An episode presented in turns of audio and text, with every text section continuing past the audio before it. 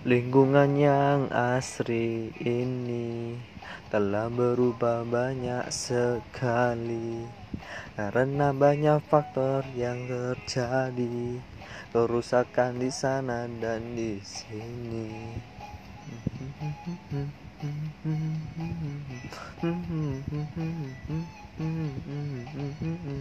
Hati manusia keras bagaikan besi Tertawa atas kerusakan bumi.